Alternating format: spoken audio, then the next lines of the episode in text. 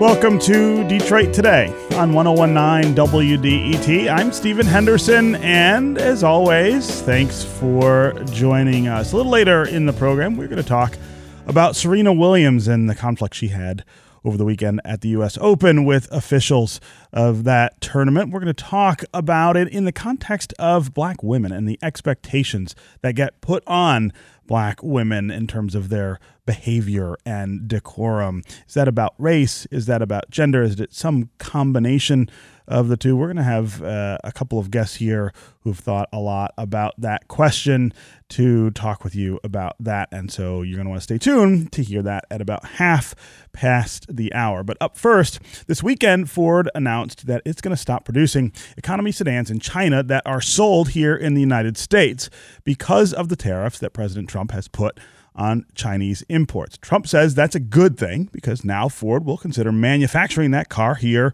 in the United States. But Ford issued this statement quote, it would not be profitable to build the Focus Active in the U.S. given an expected annual sales volume of fewer than 50,000 units and its competitive segment. Ford is proud to employ more U.S. hourly workers and build more vehicles in the U.S. than any other automaker. It was an unambiguous refutation of what the president said. And that's not the first time that's happened in this realm of trade and tariffs and imports. The president seems to be saying one thing, and business leaders seem to be saying the opposite. So, what does that all mean? Going forward. Joining us now to talk about that is Senator Debbie Stabenow, a Democrat from here in Michigan. Senator, welcome to Detroit Today morning, Stephen. It's always great to talk with you. Yes, it's always great to hear your voice. Uh, so let me just first get your reaction to this uh, this exchange between the president and Ford. The president says this is the way this is supposed to work. If if it's too expensive to manufacture overseas, yeah, you'll do it here in the United States. Ford is saying it doesn't really work that way. Uh, what's your reaction to, to, to that disagreement? Well, first of all, I want as many jobs in Michigan as possible. So mm-hmm. that's, you know, the bottom line for me. And I think we need to be uh, doing everything we can. And I appreciate that Ford uh, does, uh, you know, the largest part of their manufacturing in terms of automobiles here and we want them to be here. I think the big question around trade and tariffs is that it's just very complicated. And I mm-hmm. think the, the White House uh, really is First of all, they they are uh, disrupting all kinds of things from NAFTA to charging Canada as a, a national security threat under something called Section 20.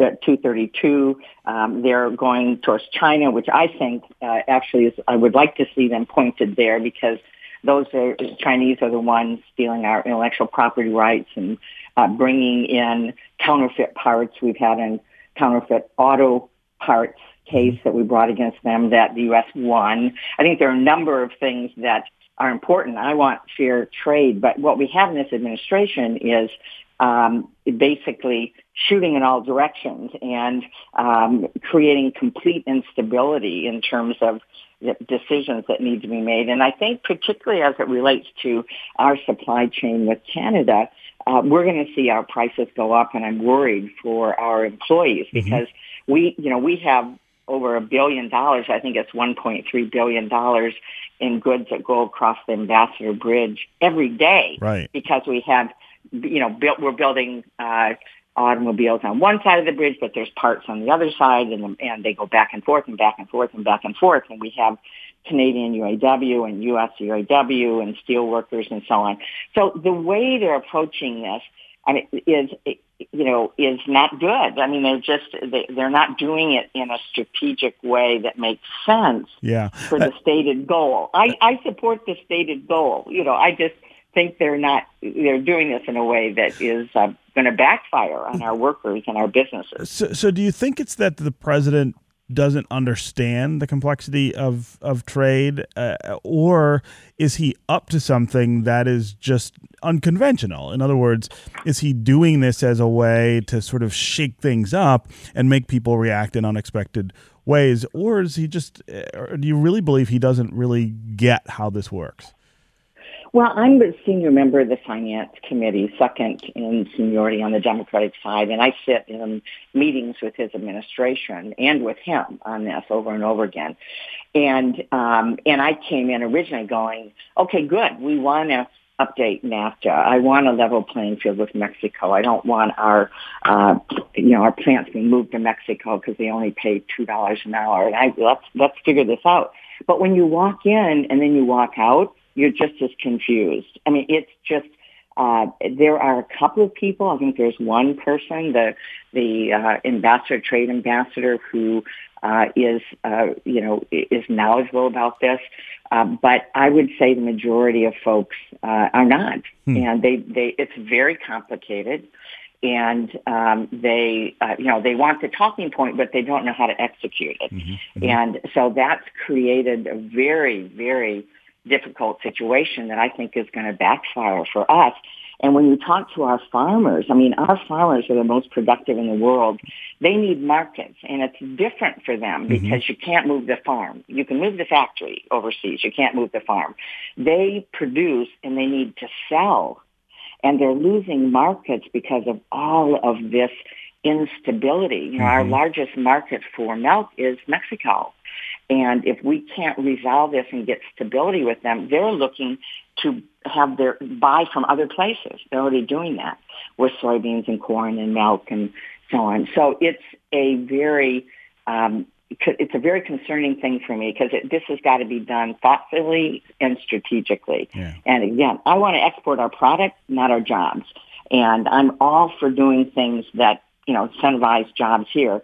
But frankly, one of the things that would incentivize jobs here is something that I've been uh, talking about for some time, and I, I've just released a report yesterday, mm-hmm. a Buy American report. Mm-hmm. We want to get more jobs here. Let's close the loopholes that are allowing foreign companies to bid and to provide products that are used in the United States, that would be probably one of the most important things yeah. that could be done yeah. with the administration and uh, with all $92 billion is uh, spent uh, uh paying foreign businesses to produce things for America through waivers and loopholes that have been created over the years on Buy American. So we tighten that up, and we could do an awful lot to create more Michigan jobs. Yeah, yeah.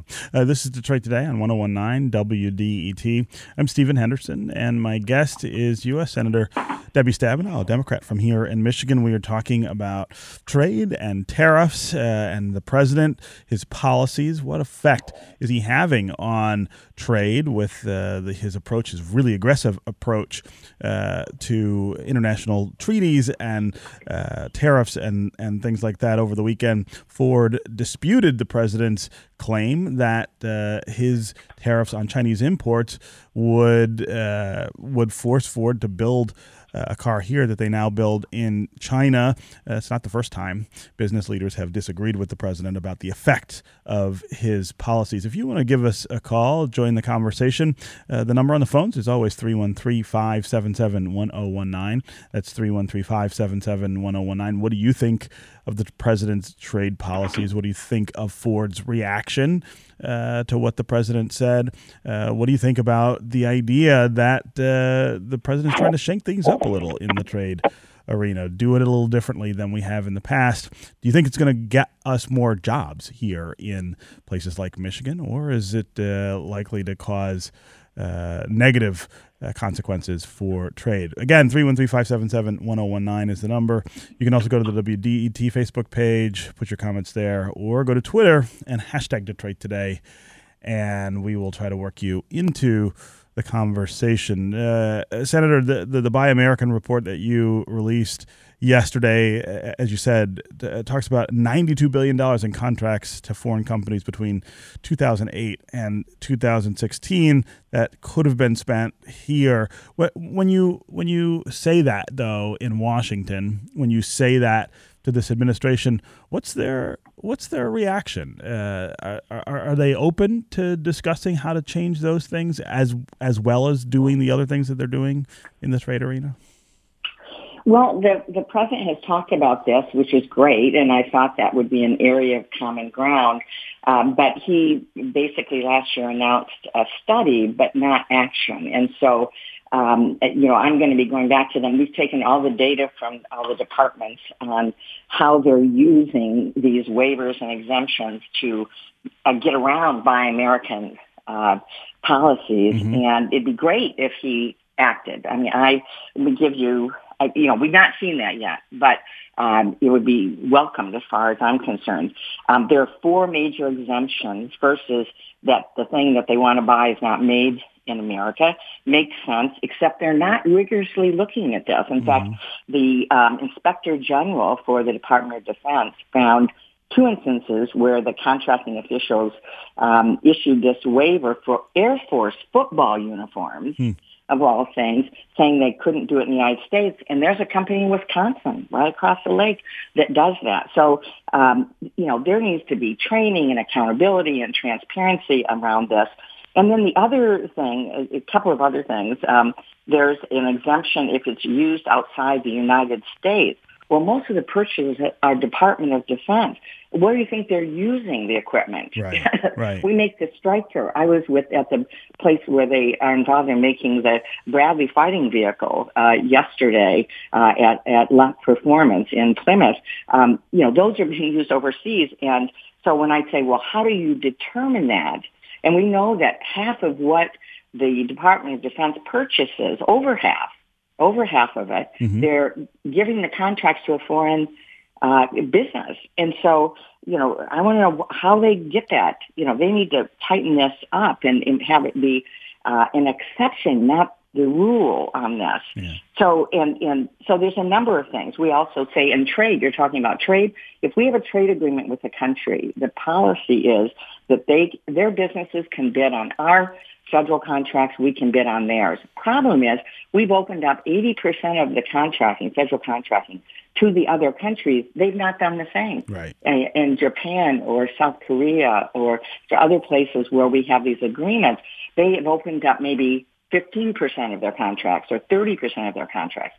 So, you know, I've introduced a bill, Make It in America Act, to tighten this up, prioritize uh, the, uh, the American firms, and create more transparency around this, where you have to uh, you have to be accountable. The folks using these sure. waivers need to be held accountable for what they're doing. And so, if the White House wants to take this up and and do it, you know, that would be great.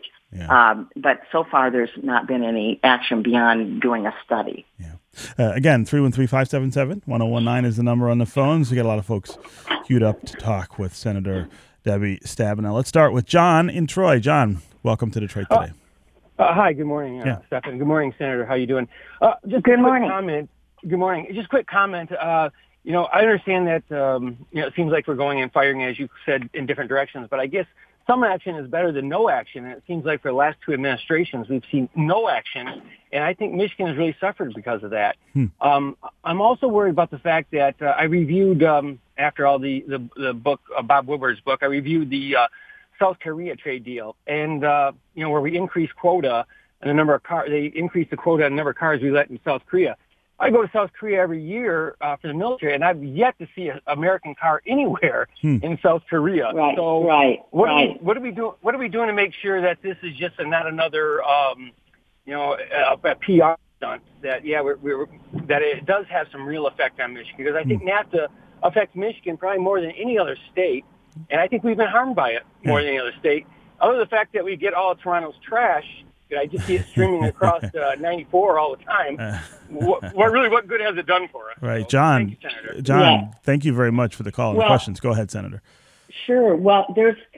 Um, let me let me just say, there's no question that you know I support toughening up our trade enforcement. I authored the the uh, the action that ended up in actually creating a new international trade enforcement office uh, in the federal government. And I think we need, you know, I propose we have what we call a trade prosecutor who's just on the case all the time. So I absolutely agree with that. I will say that Michigan is the fifth uh, highest exporting state. So we between farm, you know, our agricultural products and, and automobiles and so on. So we got to get it right. Um, mm-hmm. in terms of actions not being done, actually, in the last Congress, we had a successful uh, case in the last administration taking on China for counterfeit auto parts, won that case. There was a Chinese tires case that we won. These have been done um, industry by industry in the past. Uh, again, I'm all for strengthening NAFTA. I think that there's a lot that's changed since 1994 when mm-hmm. that was first uh, created, and I support that. But I do think we've got to figure out how to do it. And Canada needs to be involved with that, um, Canada and Mexico, so that we have, you know, have the capability of continuing to to have a North American approach to that. So it's great to shake things up as long as we understand the ramifications of that and are prepared, you know, for what's going to happen. Yeah. And uh, and and actually know what's coming, so that we make sure that we end up on the winning end of the deal. Right, right. Uh, again, thanks very much uh, for the call and the questions. Let's take uh, one more call here. Ernie in Brighton. Ernie, welcome to Detroit today. Yes, uh, it's great to be able to talk to you, Senator. Um, can you hear me? Yeah. I can. Hi, Ernie. How are you? great, great, great. Um, one idea that I have that I think would be constructive and positive would be to incentivize uh, job growth in general and, and bringing of offshore jobs to the United States in particular would be yes. additional tax credits or deductions for uh, based on the statistic of FICA. Hmm. Um, I, I, think they sorry, would minimize. Statistic of, I, I, missed that. The statistic of I missed the, what you. Uh, of FICA, of, Social Security. Uh-huh. Oh, um, FICA. I'm sorry. Okay. Yes. Uh huh. And I, I think it. I think it would be um, a fairly straightforward statistic. Um, I think it would minimize the amount of games that could be played. Hmm. Uh, employers would, would get additional tax incentive based on uh, the amount of employees that they hire, and it would even increase um, if uh, their employment uh, base was given raises. Huh.